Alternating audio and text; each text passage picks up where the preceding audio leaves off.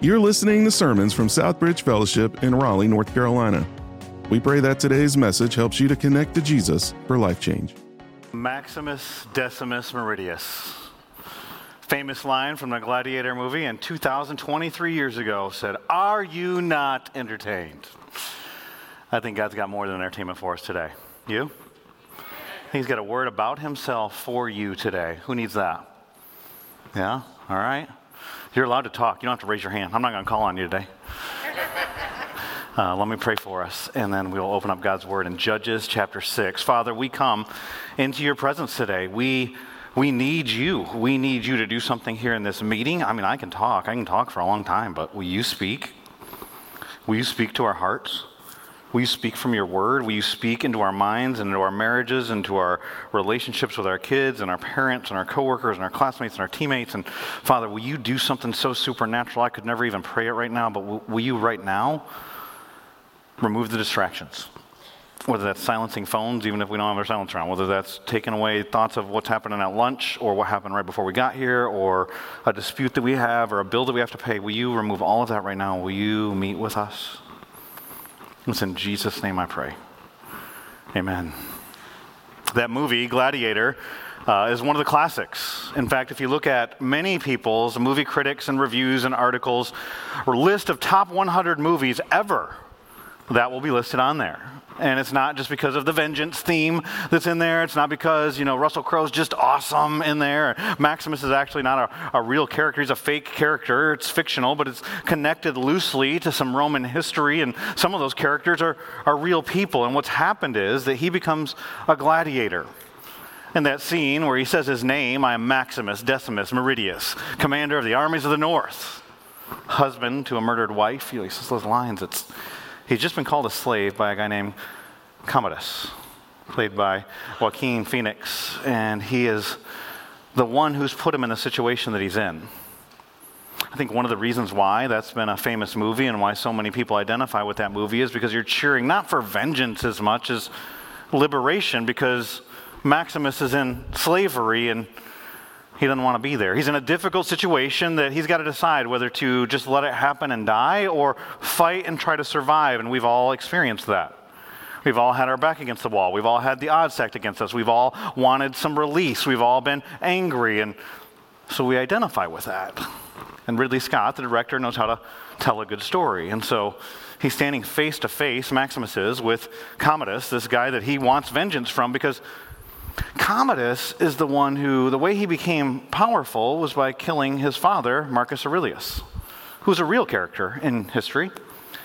And Maximus, that's why he says, I, I'm a servant of the true emperor. He's saying to Commodus, I know what you did.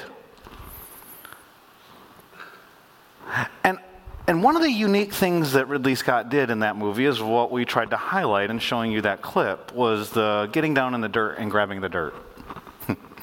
Hopefully you noticed that. Did you notice it when you watched the movie before we pulled it out? He'll kneel down and he'll grab the dirt and always rubs it in his hand. Sometimes he sniffs it, he smells it. That's kind of weird.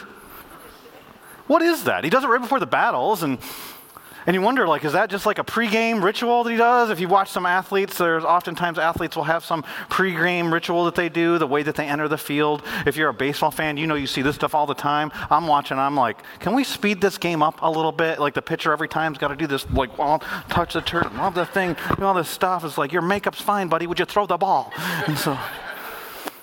But you know, if you've watched basketball, you've seen LeBron, you know, chalk up in the air, You've seen Tiger wears his red shirt on Sundays. Michael Phelps has his headphones on and comes out, and I don't even know how he gets his arms to do all that. And there's actually studies that have been done by psychologists. You know, some of those guys, they're being superstitious. Some of them are OCD, but some of them, it's a ritual that gets them into a mindset. One study on elite athletes said that 80% of elite athletes have that because they're trying to get into what athletes call the zone. So, what is what is Maximus doing there? And, and I'm not just going to make this up, but Ridley Scott says the reason why, and this is one of the reasons why I think this movie has stood the test of time. Because Ridley Scott knew how to tell a good story, and it's, it's complicated, like our lives. He said the reason why we had Maximus get down, grab the dirt, and sniff the dirt is because it reminds him of his mortality. He knows if he loses this battle, that he'll return to the dirt. But also, if you know the story and you know the character, and I know for some of you it's been 20 or 23 years since you've seen it, so I'll give you grace. They'll show him walking through a field and there's wheat and he's coming to his house and, and he mentions, like even in that one scene where he says to Quintus, uh, dirt cleans off easier than blood. He's talking about being a farmer. He's a farmer. So he's remembering where he started. He's remembering what can happen if he does not engage. And then he's remembering his wife and his son who were killed. And that's why it is that he fights. So, where he started, who he is, and why he does what he does. See, a lot of us, we know what it's like to have our back up against the wall, and we know what it's like to be in difficult circumstances, and we want to overcome, but we feel like victims. And so when we see a story like that, somebody that's slaved and then, yeah, he's seeking vengeance, and we know it's cruel. You don't want vengeance. The vengeance is the Lord. Is it right? right? No, some of y'all, we watch the movie and we're like, you get him. It's justice. because we feel frustrated. Anybody here um, frustrated ever? Overwhelmed? Feel like you're back in the corner? All right, today's message is for you. Because we're going to talk about being on the brink of breakthrough. Anybody need a breakthrough? I hear some people are responding already. All right, you can interact here. I'm okay if you raise your hand. If that's your style, that's fine, but we can talk. If you got your Bibles, Judges chapter 6, the brink of breakthrough. We're going to look at a character that many of you have heard of before. And so, so far we've looked at Shamgar. I think there was like one person in both services that had ever even heard of Shamgar. Uh, we looked at a guy named Ehud, the left handed assassin for Jesus. Uh, we looked at Othniel. Like, we've looked at these people that most, most of us, if we weren't in this study, have never even thought about these characters. But there's a couple in Judges. Deborah, we talked about. Samson, maybe the most famous, or the guy we're looking at today, Gideon. But if you know anything about Gideon, it's always about a fleece. We're not even going to get to that today. That's next week. And by the way, it's not about God speaking to you. He already knows what he's supposed to do. So go reread that. If you heard a message that said, put out a fleece, and then, or no, you shouldn't put out a fleece. It ain't about any of that stuff. Read it. This week, the brink of breakthrough. What's happening is the same stuff that's been happening. They're in this cycle. But when we get into the book here of, of Gideon, Gideon gets more verses than any other judge. He gets 100 verses. Samson gets 96. Samson gets four chapters. Gideon gets three. So who wins? I don't know. But the narrator is doing something different here because up to this point, it's been the same deal.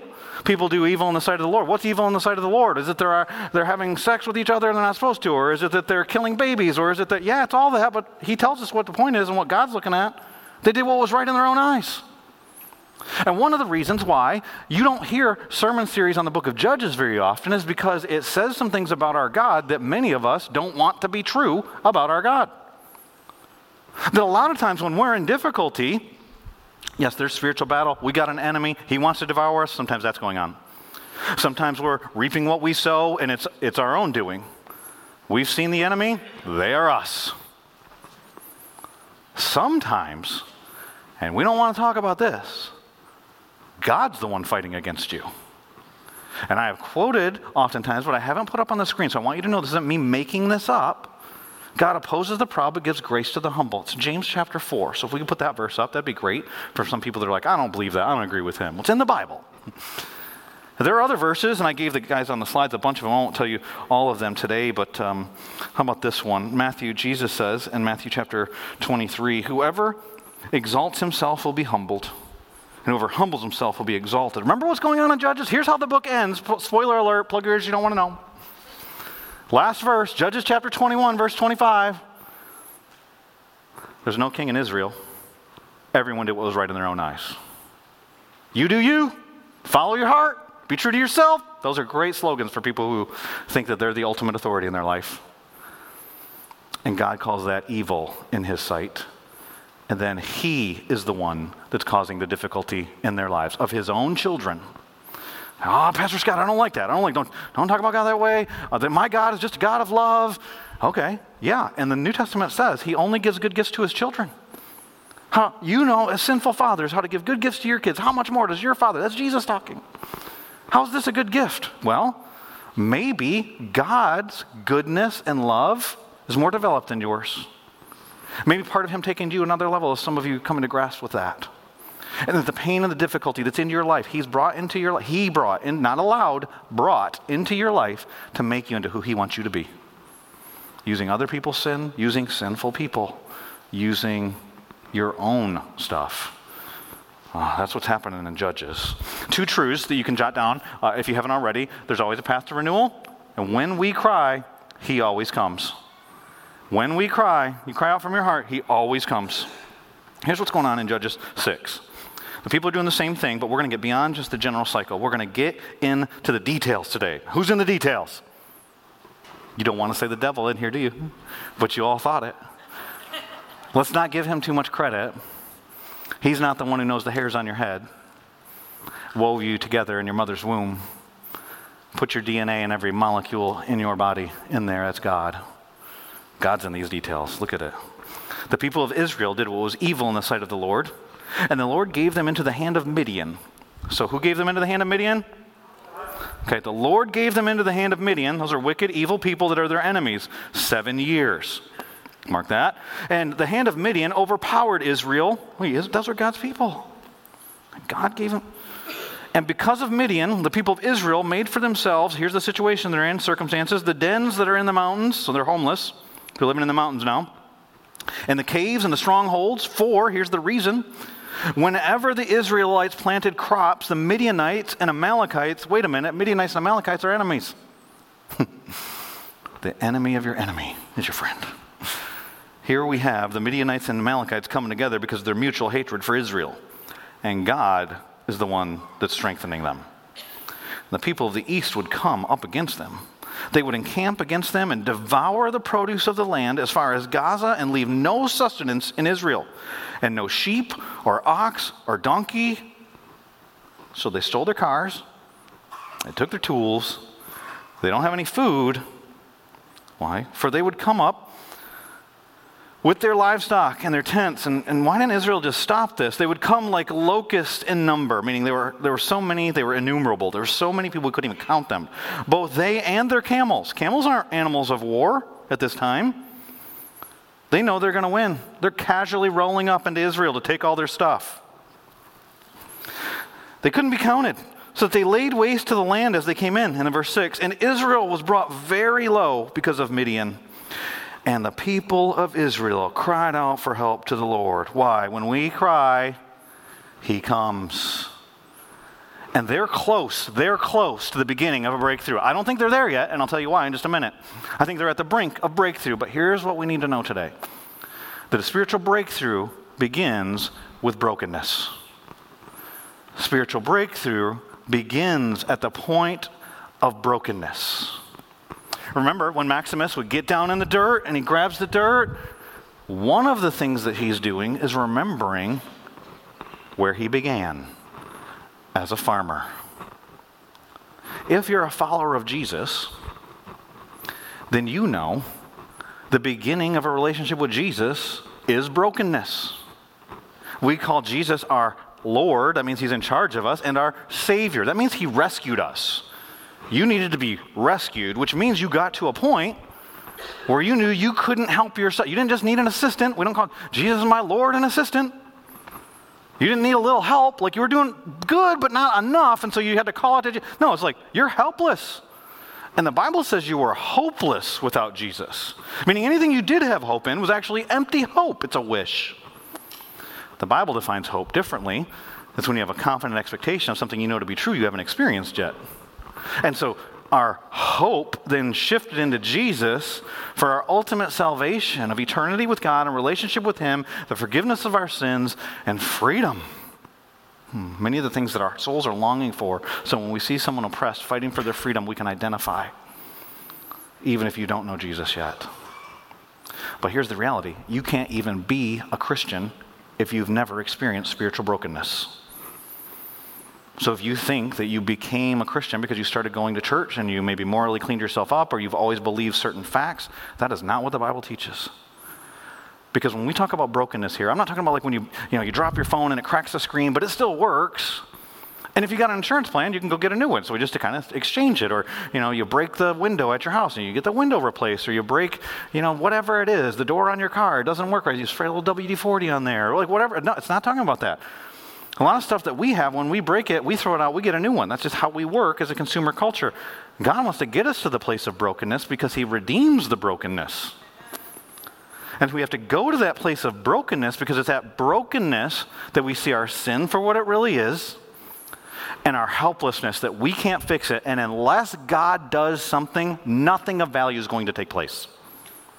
Now, the world understands a level of this because you'll hear the world even talk about an, an internal, whether it's when a romantic relationship stops and you hear it sung about in a song, or when uh, someone dies that you love, they talk about being heartbroken.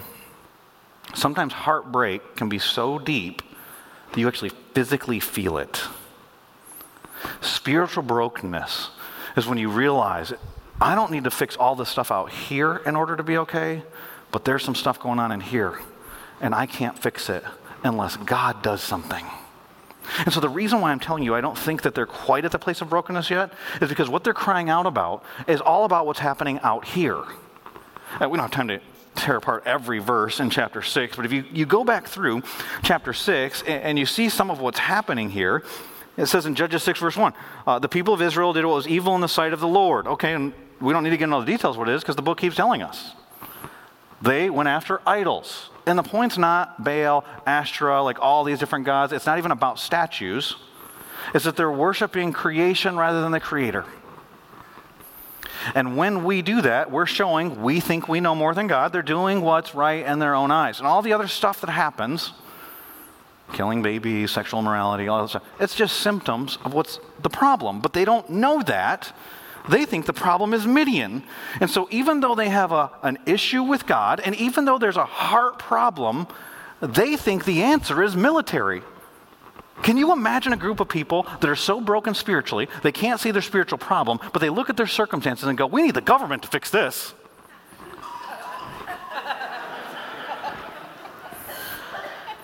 we, thankfully, wouldn't do that, but all those other Christians out there. Hmm. Sorry, plank, smack, sorry, oh, I'm taking it. so the Lord's done something here, and if you think I'm making that up today, or you're like, Pastor Scott, I don't like that God that you're talking about. Well, it's the God of the Bible. Uh, Judges chapter 4 and verse 2 says the Lord sold them into slavery. Judges chapter 3 and verse 12. And the people of Israel did again what was evil in the sight of the Lord, and the Lord strengthened their enemy, Eglon. The Lord did that? Didn't allow it, He did that. A lot of us don't like that language, and pastors have watered this down. That's why you don't hear Judges very much. Chapter 3, verse 8 Therefore, the anger of the Lord was kindled against Israel. He sold them into the hand, and he talks about enemies. So, God the deliverer, who delivered them through the Red Sea, is now selling people into slavery, not allowing slavery to come, not allowing the enemy, like in the book of Job. He's the one causing the pain. Hmm. He's got great plans for Israel. They think they know better. Oftentimes, before God uses us greatly, He will wound us greatly, but they can't see it. And so they cry out in verse 6. He comes, he's gracious. But I believe that we can tell that they don't know their problem because in verses 8 through 10, he sends an unnamed prophet. They know their pain, they don't know their problem. If you don't know your problem, it's real hard to come with the right solution to the problem. I think most of us have probably either known someone, maybe it's happened to you, or at least heard of somebody who, who finds out they have cancer but they didn't know they had it. Have you experienced that? Give me a little bit of body language feedback here. Yeah, you guys got that? Ever heard of somebody that's like, you have two months to live or two weeks to live? It's like, what? I wish I'd have known that 52 weeks. I wouldn't have been going to work. Like, you just would have lived different. Could you imagine somebody, say a young person, 18 years old, dies, and then you find out they had cancer. It's happened. If you want to look up a story, there's a young girl named Ellie Walsh. Ellie Walsh. You can look that up and find it pretty quick on Google. She's 18 years old. She was at a Christmas Eve party and having a great time with her friends, like nothing was wrong in life. Just living like an 18 year old. Hung out with family, had a good time. Three days later, she fell gravely ill. They took her to the hospital. There's some complications with surgery. She died. What they found, and the reason why she was having surgery, she had a tumor in her stomach. And her mom said, in one of the articles that I read, my biggest regret is I didn't know, so I didn't even get to give her a proper goodbye. She just went in for surgery, and then we were all shocked. Can you imagine? And then finding out she had cancer. If you dig into her story a little bit more, what you'll find out is that she had had some stomach pain for a couple years, and she had lost a bunch of weight, but nobody knew, and the test didn't show. And And so the mom said that the doctors, oftentimes when they would come in saying, she's having pain in her side, we've been before, she's in pain in her stomach, we've done these tests, they would give her acetaminophen, Tylenol. Treating cancer with Tylenol? Think about that. We'll just deal with the pain symptom, but you have a cellular core problem here? Oh. If you don't know the problem, it's real hard to come with the right solution. And here we got these people. They think their problem is their circumstances around them, and God's trying to do something in them. How could they be so blind? Well, I've mentioned this, we haven't unpacked this yet in this series. One of the things that the Bible is crystal clear about is that when we worship creation, we start to resemble the things that we worship. In fact, if you want to dig into a, a lot deeper on your own and, and, get a bunch of verses on it, I'll give you a couple right now, but if you want like a thousand verses on it and a bunch of theological words on it, there's a guy named Gregory Beale. He wrote a book, and the summary of the whole book, it's about idolatry, and it talks about the gods that we make, is the name of the book. Um, the summary of the whole book is this. And so if you don't want that, who likes Cliff Notes? You want Cliff Notes? Here's the Cliff Notes. Here's the thesis, and he goes to proof to the whole book. It's this We resemble what we revere, either for our ruin or our restoration. It doesn't say we become what we revere. It's not like, oh man, I revere fitness, and so if I just really worship that, I'm to have a six pack. No, that's not what I'm saying. Ah, I think the great families are the key, and if I just then I'll have a great family. No. It's the same as you worship God. You don't become God, but you'll become more like God. And you'll become more like your idols if you worship anything in creation. And the Bible's really clear about what that means. And what that means is the idols, whether it's a golden calf in Exodus 32, or whether it's covetousness, which is in Colossians chapter 3. Okay, so that's a feeling of the heart. That's not of a statue. Whenever something of creation is more important in your heart than God, that's called idolatry, worshiping creation rather than the creator. And what happens is when we worship creation, we become like an idol. And here's what all the idols are like they look like life and they lack spiritual life. And that's what happens in our lives.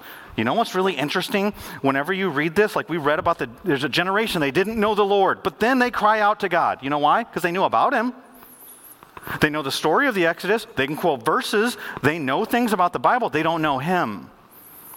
They're like their idols.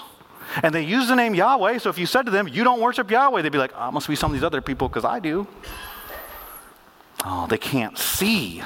They're spiritually blind, but they have eyes. And so, what you see throughout the Bible is that it talks about this. Psalm 115 says this Their idols, talking about other nations, the psalmist is saying, their idols are silver and gold. The work of human hands. They've created them, is what that means.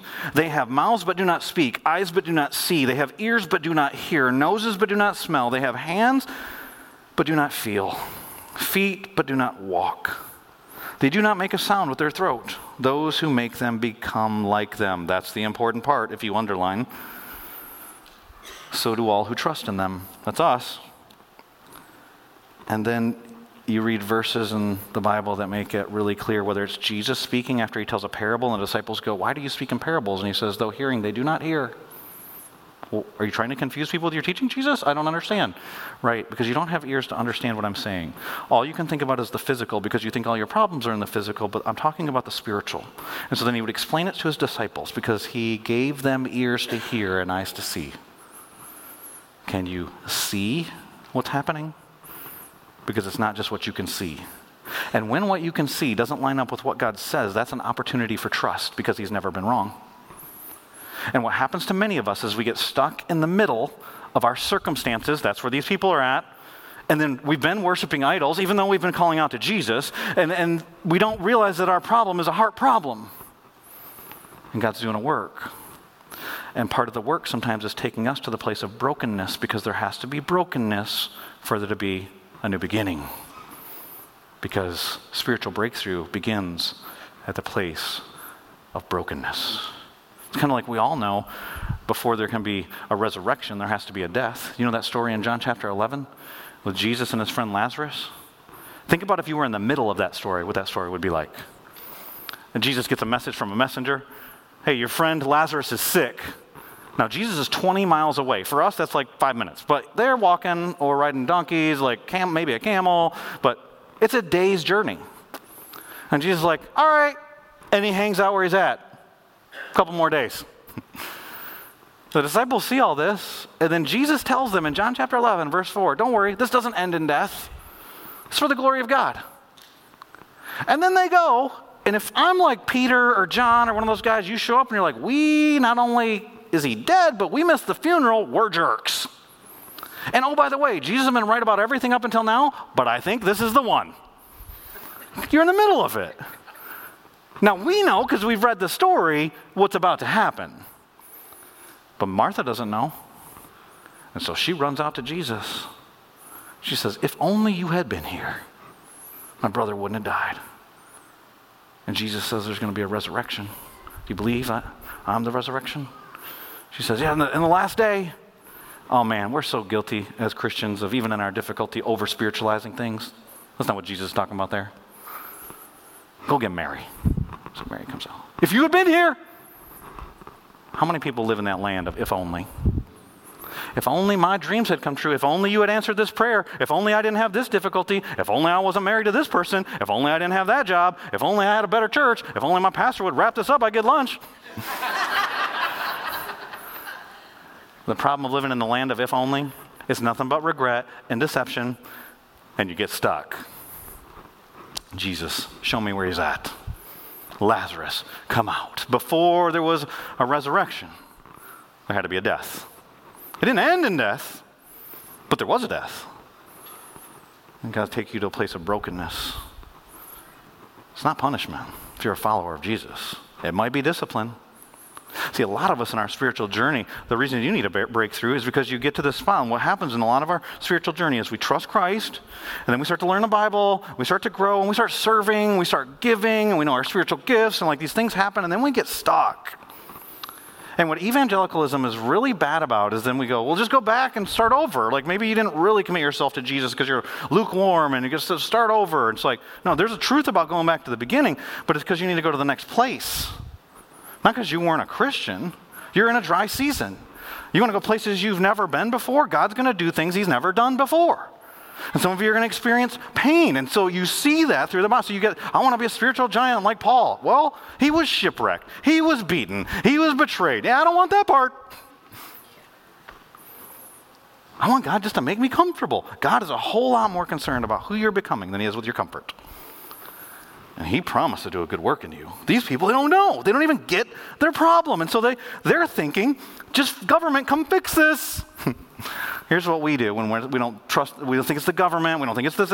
We go, okay, so what do I got to do? Now, what do I do spiritually? Give me the steps, Pastor. Tell me what I'm supposed to do. And if I pray this prayer and listen to these verses and do this thing. Hmm. Jesus warns about that too, by the way. He tells a story in Matthew chapter 12. Let me put that up on the screen. I don't care if they read it while I'm setting it up. It's pretty confusing to most people. Um, just remember, any text can say whatever you want to say if you take it out of context. So, the context of this text is that Jesus has already shown them his power over demons, and they're choosing religion over Jesus. And so, you know, Gerasene man comes out, they've chained him up, the guy breaks the chains, nobody wants anything to do with this guy. He runs up to Jesus. Jesus says, What's your name? There's some miracles that I would have loved to have seen Jesus do, like walk on water, multiply bread. I don't watch these. I'll watch Gladiator. I'm not watching the kind of movies that's about to happen in Mark chapter 5. When he says, We are legion. For what does that sound like? All these voices, We are legion. Like, what is, I don't want to be there. I'm good. Tell me about it afterwards, Jesus. Take Peter, James, and John. and Jesus cast the demons who asked for mercy into pigs. He didn't break a sweat. He just told them what to do and they did it. Kind of like the God who spoke everything into existence. They've seen him do that stuff, and so he tells them this made up story in Matthew chapter 12. This might have happened, but Jesus doesn't say any names or people. It just says when, when the unclean spirit has gone out of a person, it passes through waterless places seeking rest, but finds none. Then it says, I will return to my house from which I came. It's talking about a person. When it comes, it finds the house empty, swept. They organized it, they do them, got more moral. Then it goes and brings with it seven other spirits more evil than itself. And they enter and they dwell there, and the last state of that person is worse than the first, so also will it be with this evil generation. You've chosen morality over a Savior. You think the answer is finances, not your heart. Hmm.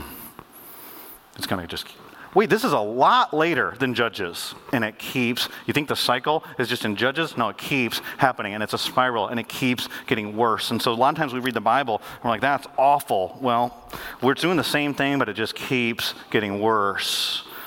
And if we don't see the problem, we won't pick the right solution.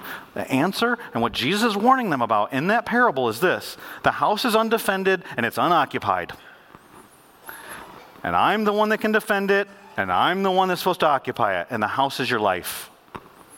But you won't get until you're broken. The Bible speaks about brokenness too. And it, it always is saying good things. How about this? Psalm 34 18. The Lord is near to the brokenhearted and saves the crushed in spirit. Psalm 51, verse 17, David in his repentance prayer after a sin with Bathsheba, the sacrifices of God are a broken spirit, a broken and contrite heart. Oh God, you will not despise. Don't bring me your gifts when you've got all, all these idols in your life. I want your heart, a broken heart. I will not turn that away. God, break our hearts. And spiritual breakthrough, it begins with brokenness, but it advances with a God given vision. That's what we see next. We haven't talked about Gideon yet. Don't worry. in Judges chapter 6, after the unnamed prophet comes and tells him, Your problem's a spiritual problem, it says, Now the angel of the Lord, I believe this is Jesus in the Old Testament. Some people think it's just a, a, messenger from God that speaks with the authority of God and on behalf of God, and sometimes that might be true. I believe here and in chapter 2, um, we've seen this, that it was Jesus himself. Why do I believe that? Um, I think because of the way that he speaks, uh, we see some text that I think in other places man, uh, shows when he's manifesting himself in this way, it's clearly the Lord that's speaking. And it talks about as the angel of the Lord. Jesus hasn't come in the flesh yet. Uh, they don't know um, what that would even be like. So he came and he sat underneath uh, an oak tree. That's different words here, but uh, that's the idea. City of Oaks. So we'll put this in our context. Which belonged to Joash, the Abiezrite. Mm-hmm, there's another hard name while his son Gideon, the name Gideon means cutter of trees. Many people believe that he's a farmer. He was beating out wheat in the wine press, but the problem is that's not where you beat out wheat. You beat out wheat on a threshing floor.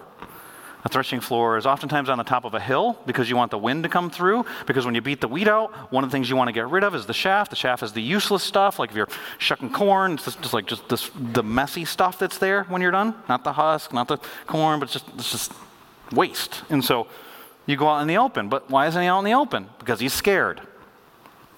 So here's this farmer but he's in a wine press. Why a wine press? Well, a wine press would be a hole cut into some stone. Uh, you could put about three or four people into that and they would crush grapes. They would, they would make wine there. And so he's there because you can conceal what, he, what you're doing. It also shows he doesn't have very much food here. He's barely got enough to get by. He's a farmer.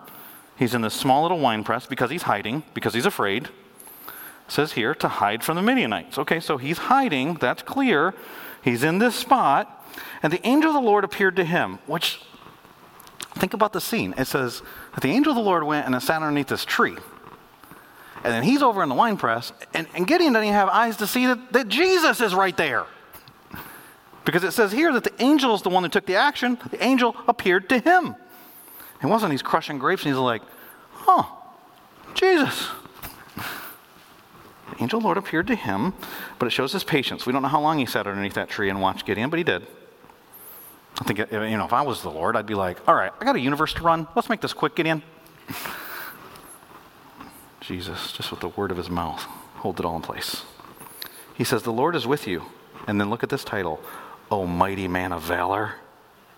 Wait, he's a farmer, a cutter of trees. Maybe he's a lumberjack, which is manly.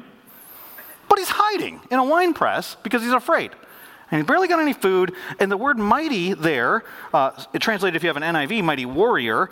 Uh, mighty is the Hebrew word gibbor, which is the idea of an accomplished soldier, someone who's already done some things on the battlefield, experienced some success. But here, you've got God saying to Gideon something that Gideon doesn't even know about Gideon because he can't see. And one of the things it shows us is that God is talking about his identity apart from his activity. Hmm. Mighty man of valor. Here's where the vision begins. Vision is a picture of what could be and should be. We know in our hearts, we can feel that things are not the way they should be. So there, it could be better. The picture in our minds of what should be true, God is speaking to him, vision right here, when he says, mighty warrior, mighty man of valor. He hasn't fought any battles yet. That doesn't come for a little while. And before we can even get to the fleece, he's got some personal battles to fight. Gideon said to him, We know, even if you think, oh, he wasn't hiding, and he's not that afraid in the wine press, and, and maybe he is really a soldier. Look at what he says here. Please, my Lord, if the Lord is with us, pause. The Lord didn't say, I'm with y'all. Anybody here have a southern translation? All right. So I want you to notice the person that's used here, the, the number that's used here. Is this plural or singular? Because what did he say in the verse? Verse 12. If you, we just read verse 13. If you look at verse 12, the angel of the Lord appeared to him and said to him, The Lord is with you, mighty man, singular, of valor. Gideon said to him, Please, Lord, if the Lord is with us, then why has all of this happened to us? And where are all the wonderful deeds that our fathers recounted to us, saying, Did not the Lord bring us up out of Egypt? But now the Lord has forsaken us and given us into the hand of Midian? Hmm. He's got like some stuff right here and some stuff wrong, and we know because we're reading it that the Lord didn't forsake them, but they forsook him. And then his wrath was going, okay, you want that? I'm going to give that to you. And all that comes with it. You want to worship creation? You want to be with these other nations? Then the other nations are going to come and rule over you. Hmm but here Gideon, and he goes on to say, uh, uh, My family's nobodies, and I'm a nobody, and I'm the least in my family, and they're nobodies. And God has told him who, who he is here. And what we see here is that God's going to do this amazing thing in Israel, but first he's going to do something in an individual. And the revival begins at home. Some of you have seen what's happening at Asbury University in Kentucky. It's been in the news this week. If you haven't seen that, uh, what's happening is a small Christian school in Kentucky. What's happening is some people call it revival. Other people have said, we don't want to call it a revival. There's a stirring, an awakening of some sort. There's something happening. God's Spirit's doing something. Some people have tried to come in there and take control of it and let that happen. And some people try to politicize it, and the, the students aren't letting that happen. And, and what you find out if you ask the students from their interviews and things that they've said is that what happened is they just had a normal chapel on February 8th. So I think today's the, ni- today the 19th? The 19th? February 8th, they had a normal chapel. If you're not familiar with Christian schools, a lot of times they make you go to chapel, and so they had to go to chapel. It's a requirement to stay in good standing at the school. You attend a certain amount of chapels every semester. And so for many of these people, they're not even coming out of worship. This is an obligation and so they have a worship service. It's over with. Uh, one professor, director of one of the uh, religious departments there, he described what happened. Um, he said this It was a simple, regular chapel in which students stayed to pray and engaged in a measure of repentance and brokenness. Dr. Brian Shelton, chair of the Christian Studies and Philosophy Department. And what the students say happened is after, you know, they got a message, they had some announcements, sang some songs, a couple of the students stayed and prayed and repented of sin and then started singing songs. And then word got out to some of the other students hey, some of the students are still back there singing. And other people came, and then the students kept doing and they decided they did that for 24 hours straight. And then other people started to hear, other colleges started to hear. People started to drive from hundreds of miles away, and people were confessing sin, repenting of sin, God was bringing some freedom from some addictions, some bad relationships. They aren't telling all the stories because many of it, it is private things that are taking place. But if you don't know that thing's even going on, I went uh, this Thursday night to celebrate recovery. It's a Christian 12 step program that we host every Thursday night um, at 7 o'clock if you're interested in coming. And you don't talk about who's there, and you don't talk about what's said. But the guy who was speaking put it on his website that he was going to be speaking, so I thought it was okay to say uh, that he'd be speaking. And he shared his story publicly before. He's the drummer for Hootie and the Blowfish, if anybody knows that song. I don't want to be with you. Thank you, Darius. He's not talking about Jesus, but still. I only want to be with you, Jesus. There you go. And he talks about his story of becoming a rock star and what that looked like in life and how that happened. His parents tell him, you need to get a real job and all that kind of stuff. And then everything takes off. And he said, and when you're a rock star, you party like a rock star. That's a newer song, if you're not picking up what I'm putting down. But anyway, what's the average age? Anyway, just kidding. Um, and he said, You're up on a table, drunk out of your mind. People cheer you on. Then he talked about when Hootie's fame started to fade and other bands became more popular and how hard that was internally. And he said, But here I am, I've got fame and I've got money. I don't know how life's really supposed to work. And when you party like a rock star and you're not a rock star, he said, My family started having interventions with me, but I didn't even know what was happening. They'd sit me down, they'd go, We love you. And I'd be like, Oh, that's great, I love you too. But we think maybe, oh, I'm good. God's got a funny way of speaking through some of the humblest circumstances. His story is he built a studio out in his yard, separate from his house, and one night he was out there pretending like he was working, he was getting drunk, and couldn't make it back into the house, and so he fell asleep on the couch in the studio, and he woke up, and his four year old daughter was on his chest. And she just wondered why he wasn't inside having breakfast with the family and watching cartoons, and she said, Daddy, what are you doing? Innocently, naively, but he heard, What are you doing? And he knew the answer was, I don't even know. And long story short is, he knew one guy whose life had been consumed by drugs and it had turned around, and that guy had turned to Jesus. And he called that guy, and God turned his life around. Did you know the statistics on addicts? There's like millions of people that are addicted to drugs and alcohol, many of them prescription pills in our society. And the statistics say, in one study that I read, 94% don't even know they have a problem. Hmm. Is it possible that people around us, even, even non Christians, can see that we have a problem? There's people that have criticized the Asbury revival. There's people that have championed it and tried to go there. They've cut it off right now. So if you're over 26, if you didn't know that reference I just made about the rock star, you're not allowed in, all right? if you're over 26, they stopped letting you in. Because what happened was people, were coming, people came from Brazil, all over the three hour wait outside. If you ask them what they're doing, say, We just want to be in the presence of God, whatever's happening here. Because there were so many people, we said, if you're 26 or over, you're not getting in. So then you start people that were 26 and over, sending food, praying, doing all these things. So is it real? Is it not real? Hey, we need to use discernment in these things, but don't discredit it. I, I promise you, God's doing real stuff in some people's hearts. Here's what revival is revival is not when unsaved people turn to Christ, revival starts in God's house. It's when His people, you can't revive what was never alive. So revival is bringing, it's Lazarus. It's bringing back to life something that was there at one time that is now faded. It's Damar Hamlin when he fell down on the football field and his heart stopped, but then it started back up. That's what's happening spiritually in revival. That's happening for some people there. But one of the critiques I read was hey, there's a whole bunch of people, and I don't follow these people, so I don't know if the article's right or not. And it names all the people, and you can find it if you Google it yourself, that have been calling for revival on a daily basis on their Twitter accounts and Instagram and Facebook, and they haven't said a word about this thing happening at Asbury because it doesn't serve their political agenda. Because when they say revival, what they mean is we want all those people out there to start acting more like us. Oh. Well, so then your definition of revival is when the circumstances around you become more like you. I think God's definition of revival is when you become more like Him. And that happens when you deal with what's going on in here. That's what God's doing here with Gideon. Mighty warrior, mighty, I'm not a mighty warrior. He doesn't say, I'm hiding in a wine press. I'm a farmer. Which ironically, Maximus is a warrior who wants to be a farmer. Gideon's a farmer who God has called to be a warrior. Some of you don't do what God's designed you to do because you have a narrative in your mind of who you're supposed to be. We don't do that kind of thing. What? Some of you probably should be pastors at our church.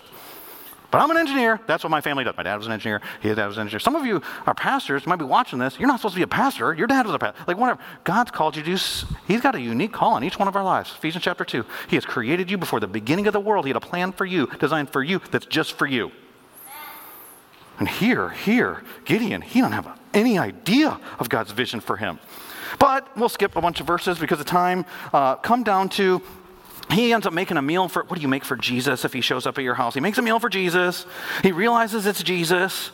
And it says in verse 24 of chapter 6 Then Gideon built an altar there to the Lord, and he called it the Lord is peace. To this day it still stands. Verse 25 That night the Lord said to him, You're going to build an altar for me. Remember what he calls idolatry in chapter 2? He calls it being a whore. prostituting yourselves to these created gods. And he said, here's why. Why did he sell them to slavery? Why did he let their opponents come against them? Why does he oppress them? Because you're sleeping around. I'm not good with that. He's not going to live with his rivals. He says, You kick them out. You got to get rid of them.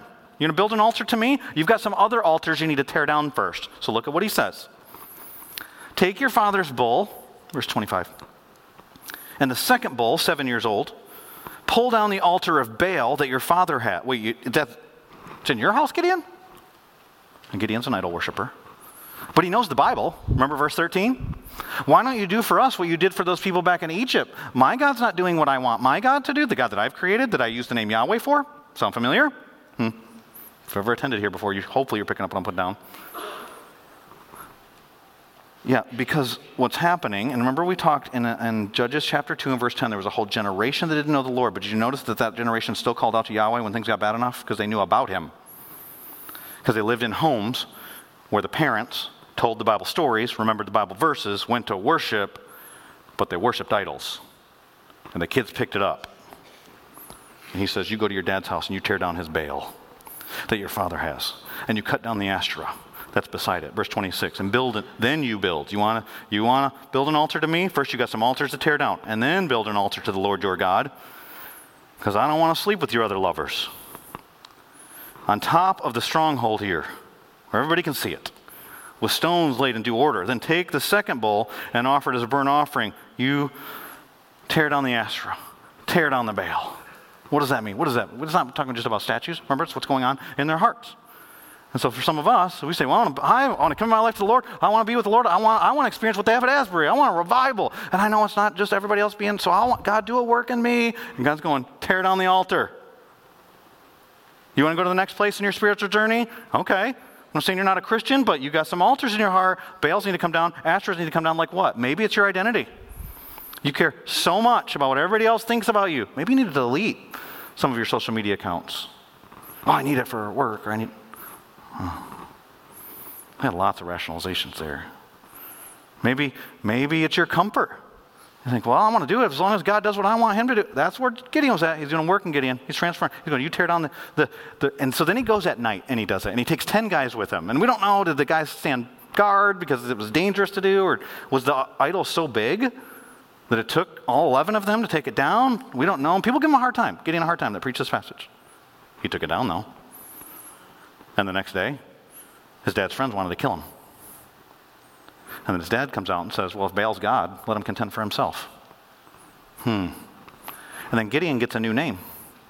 And sometimes he's referred to as that, even in another book of the Bible.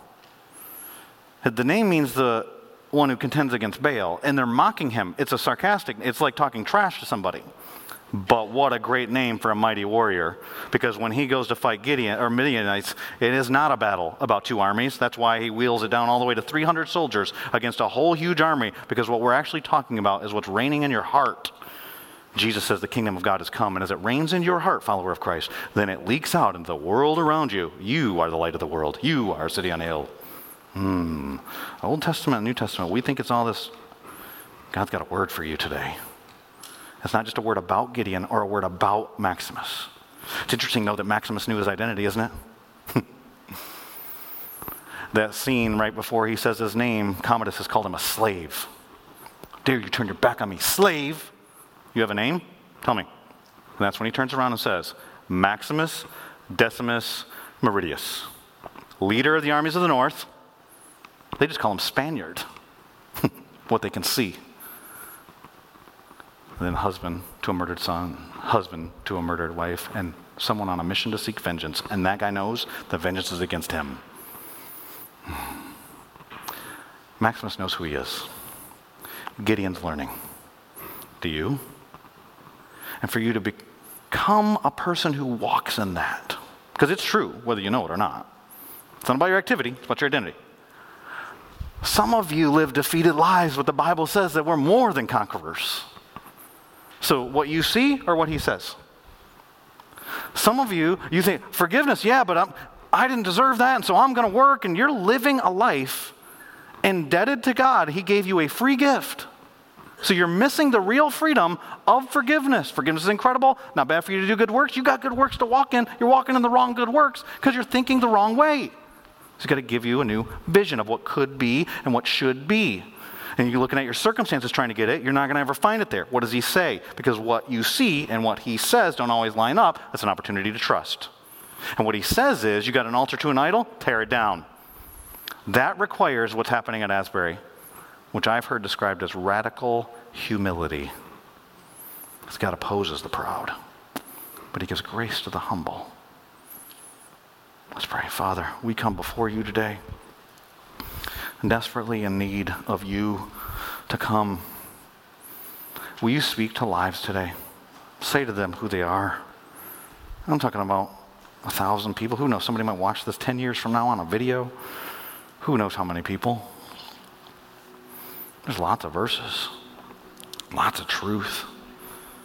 Sons and daughters of the King, forgiven, redeemed, given everything necessary for life and godliness, a royal nation, holy priesthood of people, the high priest who understands what it's like to be betrayed, what it's like to have the back against the wall, who said, This is my body broken for you, who was crushed for our iniquities, Isaiah 53 5 who had a God given vision for the joy set before him, endured the cross, scorning its shame. The joy was us being reconciled to you in right relationship. Father, will you do that right now?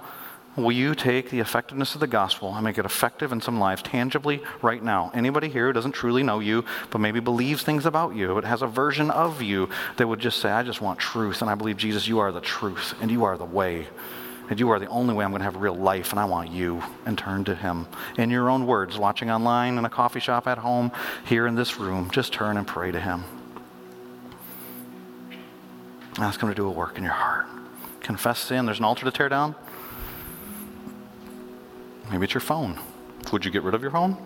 Well, he would never ask me. What if he did? If your eye causes you to sin, gouge it out. If your hand causes you to sin, cut it off. Hmm. Maybe it's another relationship. Maybe it's another Christian relationship. Some, you know, so many people get together and they just gossip. But it's a Christian. It's a, it's a Bible study. Well, if it's a den for sin, maybe you should stop going. Now, if they're teaching you the truth, don't stop going. There's a lot of, a lot of lies out there. You need truth to combat it cut off some relationships? Would you tear down that altar? But I need to be liked so bad. Hmm. Maybe that's why you need to cut off that relationship. Father, will you tear altars down right now in this moment? Do supernatural things I could never guess, never imagine, never ask. You know. You know the hairs on our head. You know our DNA. You know things I would, you know, thoughts before we even think them. You know what's happening in my heart five minutes from now and two days ago, and the same for all my friends here. We need you. I pray you'd be exalted, that you'd be lifted up, and you would draw men and women to you. I'm going to say amen in a second, but if you're still in the spirit of prayer and you want to keep praying, you keep praying. If you want to come and kneel down and pray, you keep praying. If you want to go in the lobby, we won't judge you that you're leaving the service early. We'll think maybe they're going out there to have a conversation they can't have in this room. That's fine. If you want to stand up and you want to just sing these lyrics that Pastor Bryce is going to come and lead us in, if you mean them, say them. If you don't, just reflect on them and think, what would it take for that to be true? In my life. Don't be a hypocrite. We're not trying to make hypocrites here. It's in Jesus' name I pray. Amen. Thanks for listening to sermons from Southbridge Fellowship in Raleigh, North Carolina. If you have a question about the message you just heard, email us at info at sfchurch.com. For additional resources or service information, visit us at sfchurch.com.